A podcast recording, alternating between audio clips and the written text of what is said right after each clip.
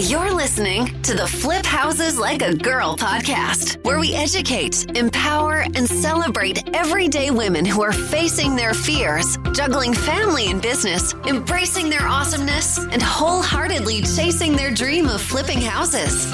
Each episode delivers honest to goodness tools, tips, and strategies you can implement today to get closer to your first or next successful house flip. Here's your spiky haired, breakfast taco loving host, house flipping coach, Debbie DeBerry.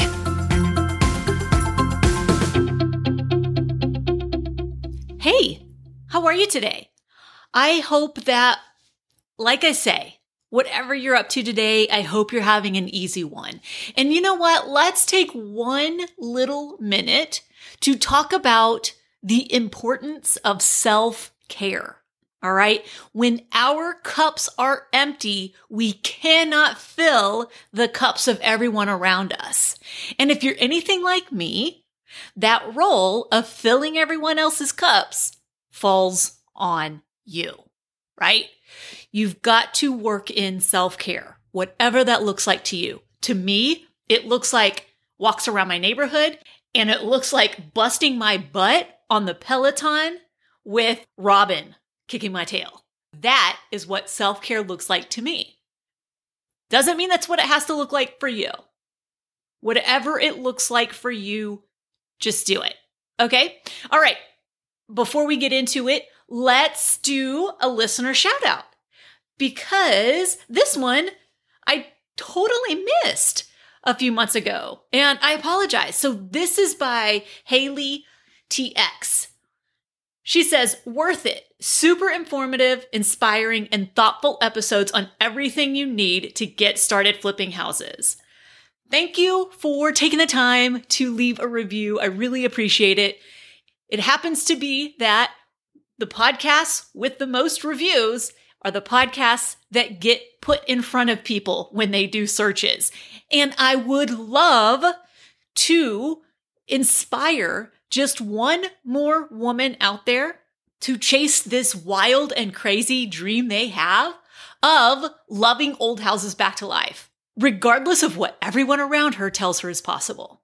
She can come here in this little bubble of ours and hear that it is entirely possible. All right. Okay, let's continue the conversation we've been having about the six key areas in your house flipping business that could potentially be sources of stress or resistance or just holding you back, right? Okay, those six areas, just to recap, let's see if I can do it without pausing. Foundation, I almost messed up. the foundation of your business, targeting, attracting, converting, rehabbing, and selling. All right. So we have talked about the other four in previous videos, and today we're on the fifth area, which is rehabbing. Okay. So this is one of my favorite things to talk about. I think it's one of the biggest areas where people struggle. I think particularly women do. Uh, we feel like maybe we don't have a voice, right? Like maybe we're going to get run over by contractors. That's what I hear often. How do I not get taken advantage of? Well, there are lots and lots of ways to really nail down the rehabbing part of your business. So it is one of the areas that in my business is super efficient and I focus on it a lot. My timelines are short, right? I'm in and out of projects quickly. Time is money, right? Every single day, more carrying costs add up. I'm managing the project appropriately. Usually, heck, I've had some really nice learning lessons, which I've shared uh, either with women inside my coaching program or with you guys too on some of these videos. Um, but here's the thing this part does not have to feel as daunting. It doesn't have to feel as intimidating. It doesn't have to hold you back as much as I hear that it does. All right. So let's talk about the three kind of signs or places to look at within the rehabbing part of your business to determine whether or not you need some work here. My hunch is you probably do. I even have to come back and tweak this often too. Like it's just part of the business. Right now it's smooth, but there's always a new day. okay, so the first part we'll talk about is contractors. Man, contractors get a really bad rep.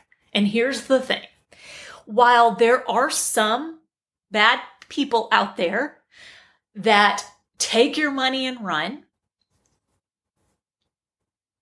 maybe they shouldn't have gotten your money in the first place, right? So there are two parties involved there. Yeah, the other person did something shady. It's not always inevitable that you're going to get screwed. There are many ways to prevent getting screwed. Okay. And having your contractors, first of all, building those relationships and really treating them like humans, right? Vetting them. Okay.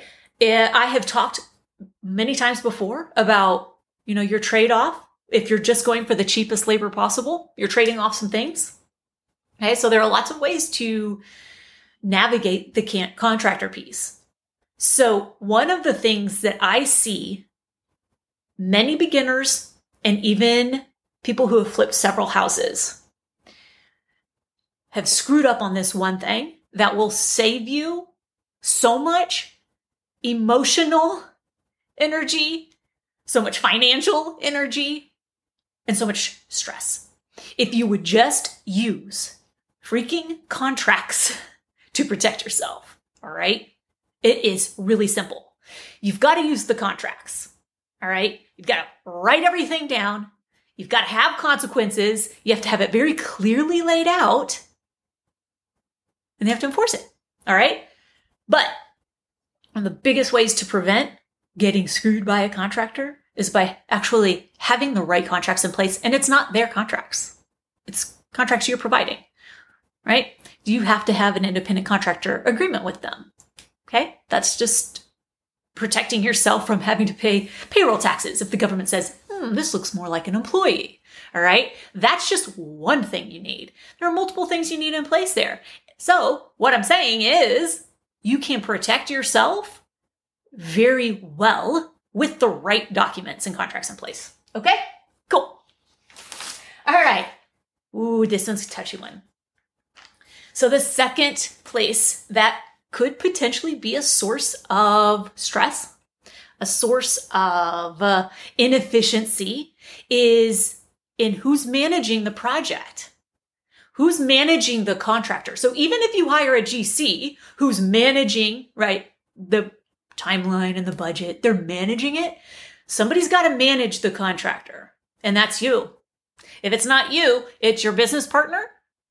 It's somebody you hire to manage them but somebody has to be managing them. And that right there is a really huge source and a really big, a huge source. Well, it's a huge source of stress. Yeah. And it's a, it can lead to a lot of problems with the contractor, right? So if you or somebody you've hired is not properly managing the contractor and the project and the timeline, things are going to get wonky. I mean, that's just what happens. So if it's not going to be you, hire someone who's going to do it. Okay. Work on leadership skills. You're the CEO of this business, right? And manage the project. Lead your team. Okay. Number three, follow through. Okay. And this is in regard to the contracts, the agreements, the payment plan, the consequences that you have lined lined out, right? So contract says if this happens, then this happens, right? If this, then this. Okay. So if the contractor uh, stops showing up then you can terminate the contract. If the contractor, whatever it is, right? If the contractor goes over a certain number of days, then there's a deduction there, right? Whatever it is, you have to follow through on what is laid out in the contract. That's one of the biggest issues I see. Even if somebody has a contract in place, which most of the time people aren't. People aren't using contracts. They're using whatever contract the contractor gives them, right? So it's the follow through. When you lay out the rules, the guidelines, and the consequences of those guidelines getting broken, those agreements getting broken, you have to then be willing to follow through on the consequences that you set out from the beginning. All right. So you set the expectations, set the consequences, and follow through on them. All right. Those are three huge areas in the rehabbing part of your business that if you can nail these down, like 90% of the time, your business, you're going to love your business and you're not going to say contractor issues. I don't say contractor issues because frankly, the one time I had a contractor issue, it wasn't a contractor issue. It was me that totally screwed all that up. I didn't have the contracts in place. I didn't have, I wasn't managing it properly. I set them up to fail. All right. And in doing so, I failed. Okay. So learn by my mistakes. you get all these three things in a row. All right. All right. If you're sick of being on the sideline and not taking action because you're scared and you don't want to do this alone, you don't have to. All right. Get on my wait list because the women inside my program, first of all, the community is unbeatable. The place is awesome. All right. I guarantee you, you've never experienced anything like it.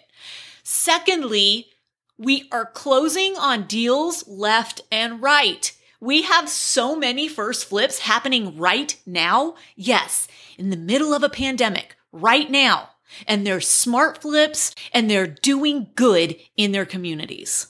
If you want to be part of something really incredible, we would love to have you. If you resonate with my message, if you resonate with my vibe, I know that you're going to love the other women inside the community. All right, go to firstflipdoneright.com, get on the wait list, and you'll have first dibs on the next opening. Because I give so much personal attention to people inside my community, I don't let a ton of people join at once. So it's on a rolling, ongoing basis. All right. So put your name on that list. You will be notified within a week or two of your chance to join. All right. Firstflipdoneright.com.